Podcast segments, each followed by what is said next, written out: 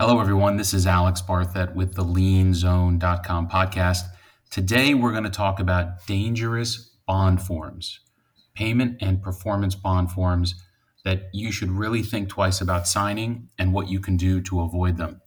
And today we have Shawn Burton with Nielsen Bonds. How are you doing today, Shawn? Everything's great. Good morning.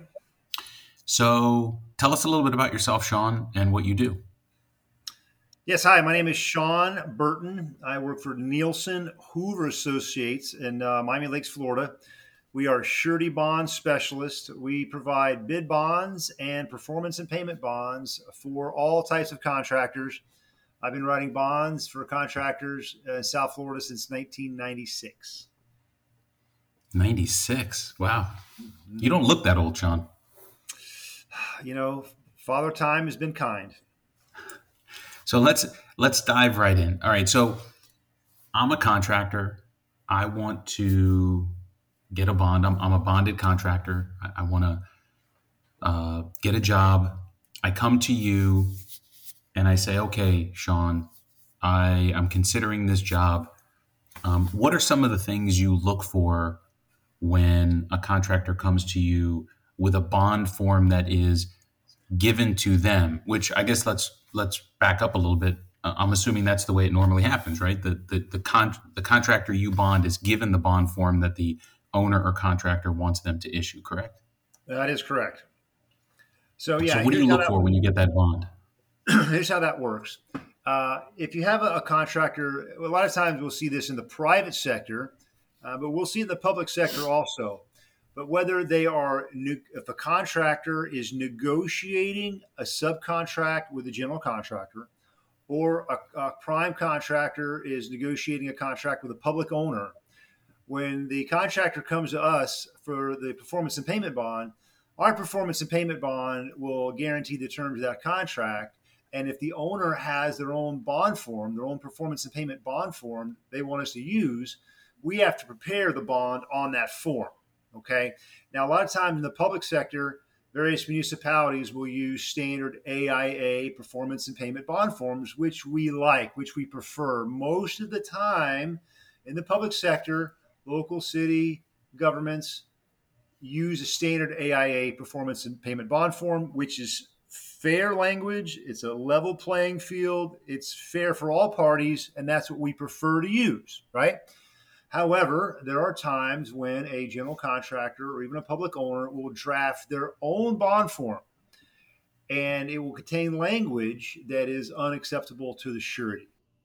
So let's break down what are some of the key problems that you and the surety see. I mean, and I'll share with you the things that I see, but I know that there's one really hot button issue that drives you and the surety's nuts. And what is that?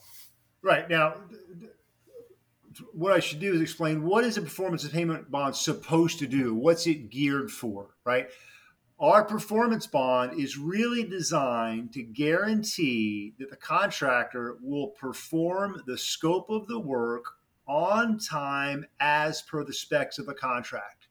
We simply guarantee the contractor will install the infrastructure as it's supposed to be installed, and our performance bond will guarantee the workmanship for 1 year. That's it. Our bond is not designed to be a warranty product. Our bond is designed to provide a guarantee the contractor will finish the work on time, basically. And the payment bond will guarantee the contractor will pay any subcontractors or suppliers on the job. That's the basic idea of a performance and payment bond. However, what these general contractors and municipalities have done is they've thrown a lot of extra language into the bond form that tries to get the bond to do much more than it's designed to do. And the hot topic you're talking about, the main one is consequential damages. Now, every contractor typically has some liquidated damages in their contract. If the contractor doesn't finish the scope of work on time, the contract will say, well, they can impose liquidated damages every day until the job is finished. Maybe it's $1,000 a day, or maybe it's $5,000 a day. Liquidated damages are normal and definable. So the contractor says, well, if I don't finish this job within 6 months, then I know that I'm going to have liquidated damages of about $1,500 a day, $1,000 a day. And we can underwrite that. We can gauge for it. We can prepare for it. It's definable. Okay. However, consequential damages is not a definable term. Basically, if the contractor does not finish the work on time for whatever reason, and it causes other consequential delays and other consequential damages, the contractor can pin those damages on our contractor, whether it's right or wrong. And suddenly it's not a definable term. So we don't know what those damages are. So let's, one of the things we could do is we could give an example. Let me give an example, right? So yep. if I am a subcontractor and I'm the plumber, for example, on a hotel. Mm-hmm. And if I'm liable for consequential damages, then some of the things that I would be responsible for if I don't live up to my obligation, and therefore if the surety's liable for consequential damages, they would include things like the staff that was hired and is now sitting idle because the hotel isn't open. The 6 events that were previously scheduled where deposits were taken, and now the hotel isn't open. So that event can no longer happen. So therefore, there's lots and lots of damages that can flow if you just leave it as consequential damages. It's like a blank check, right? That is correct. Any type of lost revenue, missed receipts, missed events, that hotel say, hey, we missed millions of dollars of revenue because Mr. Plumber didn't have the plumbing package installed on time. And yes, the GC could turn around and impose all those consequential damages upon the plumber, and they have no recourse, and the surety has to come in and address that. And really, the surety only wants to remedy based on the penal sum of the bond. The plumber in your case, maybe they have a contract for $1 million. The performance and payment bond is based on the contract amount of $1 million. So when the surety underwrites that, they feel their risk is $1 million. If the plumber doesn't perform, the plumber doesn't pay, the most the surety would have to pay out would be the penal sum of the bond, which would be $1 million. But however, if the GC tries to impose consequential damages, that $1 million claim could turn into several $1 million, and there's no way to underwrite that. The surety is not collecting premium for that. So it causes a big problem when consequential damages appear in the bond form and or the subcontract. So the question is, now we've defined the problem. What's the solution? And I know it's a hard solution because we've talked about it before. Well, there's no silver bullet, but things like we're doing today, educating people and getting the word out to let contractors know that, obviously before you sign a construction contract, you want to have proper legal counsel review that contract for everything from warranty provision, completion times, damages, etc.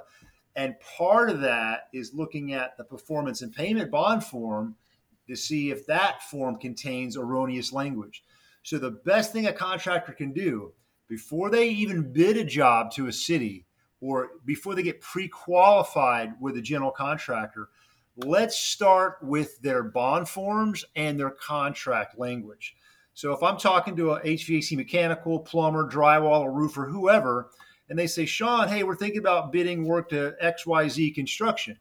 Well, we know XYZ Construction, and we know that they have a bad bond form. So what I would tell that contractor is, look, before you even consider even the bidding work to them, you need to negotiate the contract language up front, have your legal counsel review the contract and the bond forms, and to negotiate the best language they can get. And if the general contractor or owner refuses to remove consequential damages, we strongly recommend contractors walk away because there's a very good chance, unless that contractor has a really strong balance sheet, there's a very good chance the surety will not be able to write the bond on that bond form.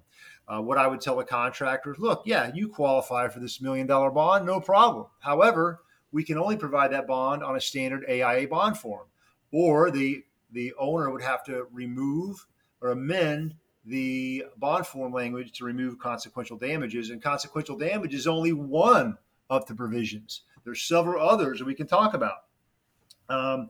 One would be the surety waives the notice of any changes.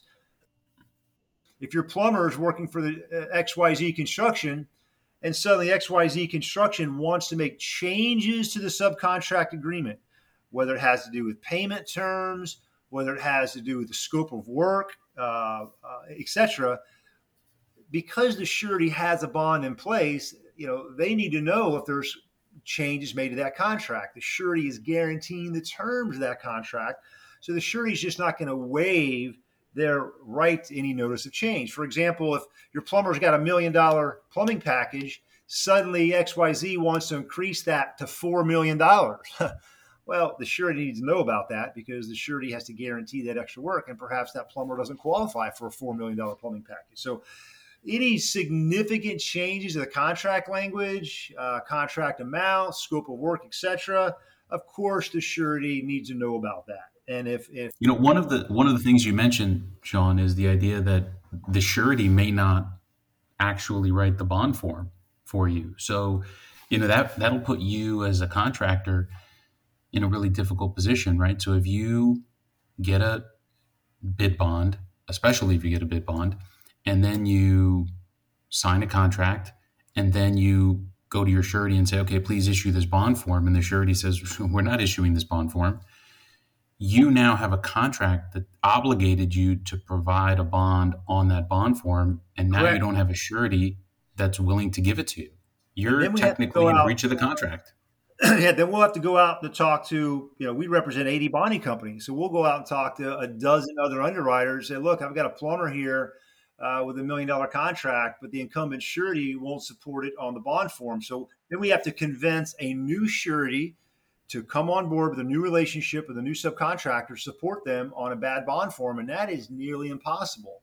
And again, if the plumber has a really strong balance sheet, good, strong cash position, good equity, you know, very financially solvent, you know, sometimes depending on the surety, they will write the bond on the form containing consequential damages. They figured, well, if the surety figures, if the contractor takes a hit, if the contract gets sideways, they can sustain the hit, right? So there are exceptions made, and bonding companies will write bonds that contain consequential damages on the bond form, but not for the smaller guys, not for smaller subs. So what happens is the smaller contractors get pushed out, and then the GC or the public owner only is dealing with larger contractors, which means they're going to receive larger bids, and the GC or the public owner are missing out on competition, and it'll eventually cost them more money.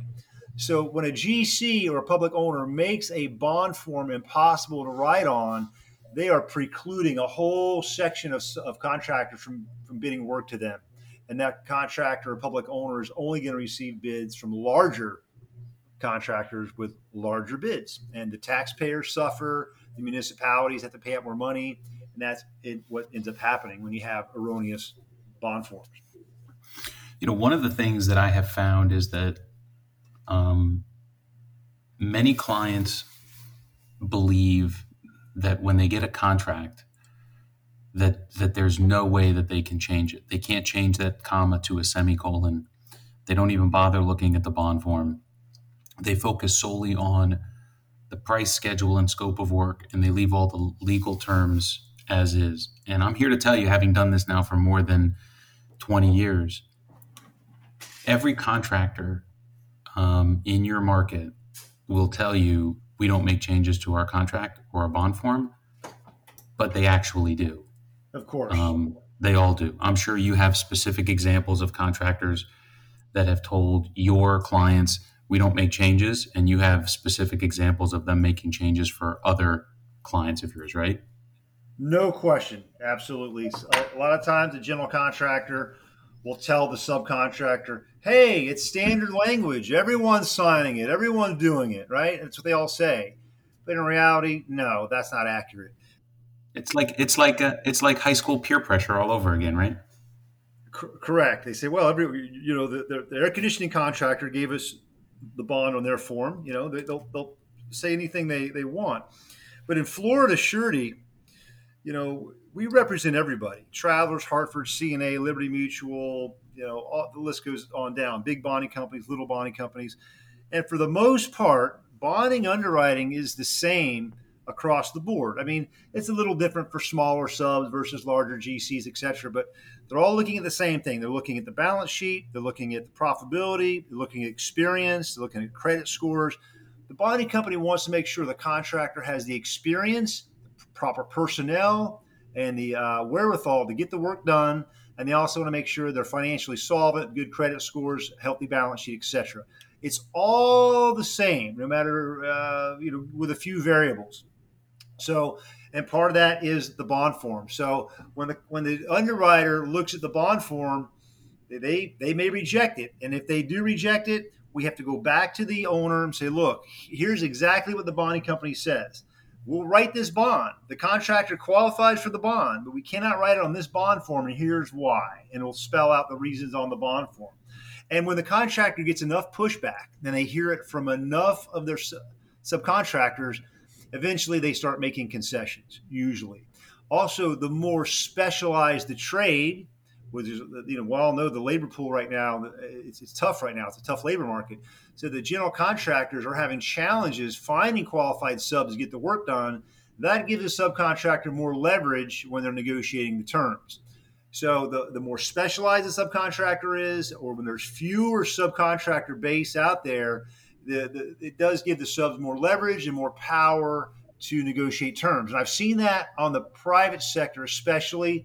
You'll have these developers and general contractors that have these really bad bond forms, and then they start getting pushback from all the subs saying, look, my surety won't agree to this form. They'll hear that from the painter. They'll hear it from the concrete sub. They'll hear it from the drywaller. And suddenly developers like, wow, if we don't collect all these bonds from our subs, and we may have trouble with our financing, we have to make some concessions so we can get the bonds in place. A lot of time developers will do that. A general contractor will do that. The general contractor won't post a bond to the owner, but they'll ask all their subcontractors to post bonds. So that way they're leveraging the subcontractor surety program so the GC can get their financing with the bank or appease the owner. But if the subcontractor bonds aren't flowing in, then they'll start making concessions. They'll remove consequential damages. That's typically the first one they'll start with.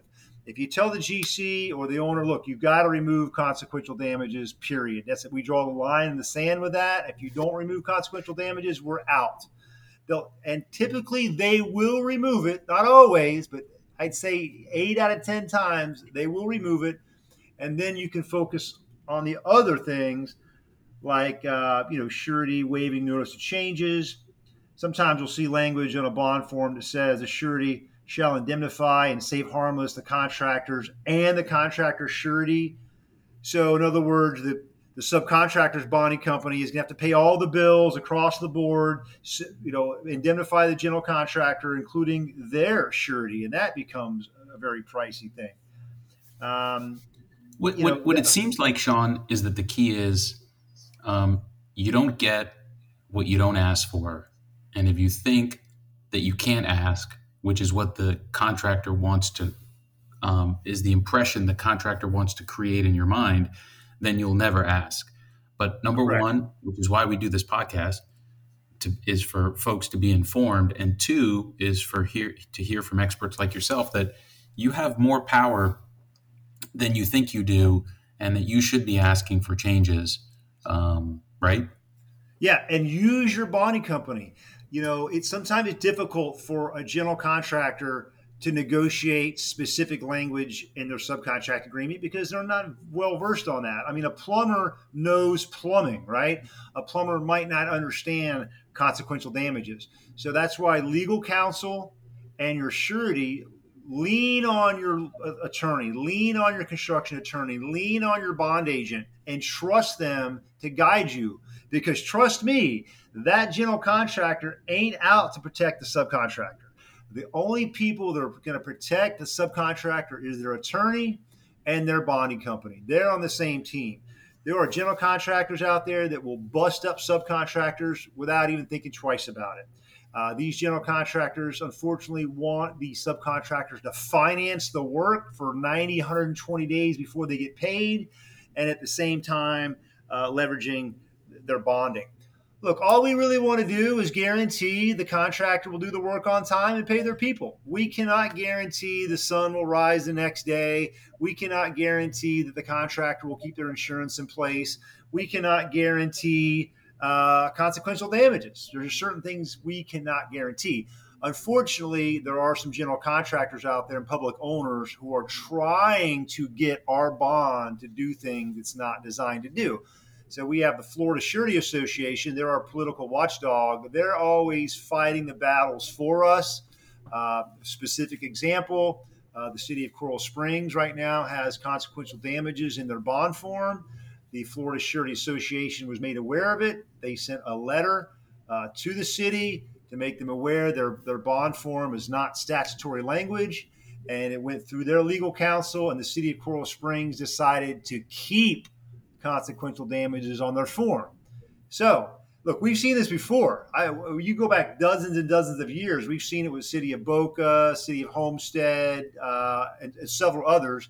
And over time, whether it's 6 months, whether it's a year, eventually the municipality will make the concession, and eventually they will change the bond form. It always happens. Whether there's a new city attorney, a turnover in the public regime, the management regime, sooner or later, someone's going to look at that bond form and say, wait a minute, this is not right. This is hurting us. We need to remove this. So we've seen. Yeah. What it goes back to one of the things you said, which is the idea that at some point there's going to be fewer and fewer bidders on these projects, and they realize that they're not getting competitive prices because there's not enough people bidding. And they come to realize that the reason is the bond form. Correct. And that ultimately hurts the taxpayers, because if the taxpayers are paying to build a new school or a new library or a new waste management facility, whatever it is, you know, if you only have 3 bidders bidding it, the pricing is going to be higher. If you have 10 bidders bidding it, it's going to be more competitive. So the performance and payment bond protects the taxpayers. And I think that's what a lot of people lose sight of.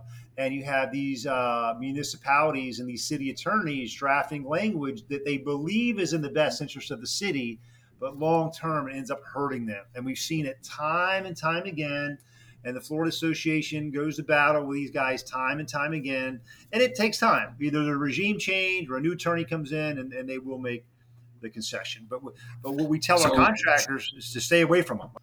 So this is a perfect place to wrap it up, Shawn. Very useful information for everybody.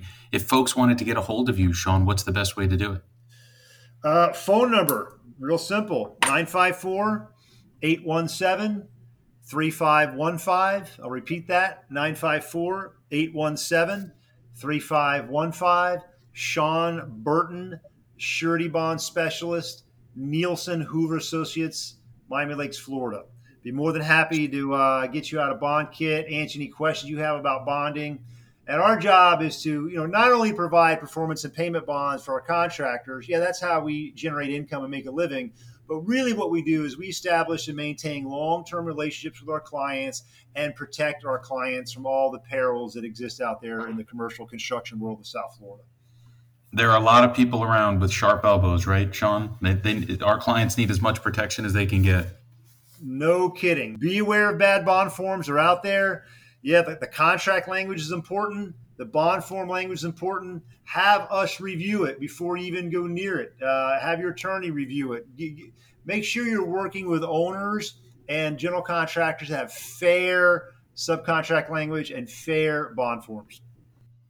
I appreciate all the time you spent with us, Shawn. I'll put more of your contact information in the show notes. Until next time, everybody, thanks for listening, and have a great day.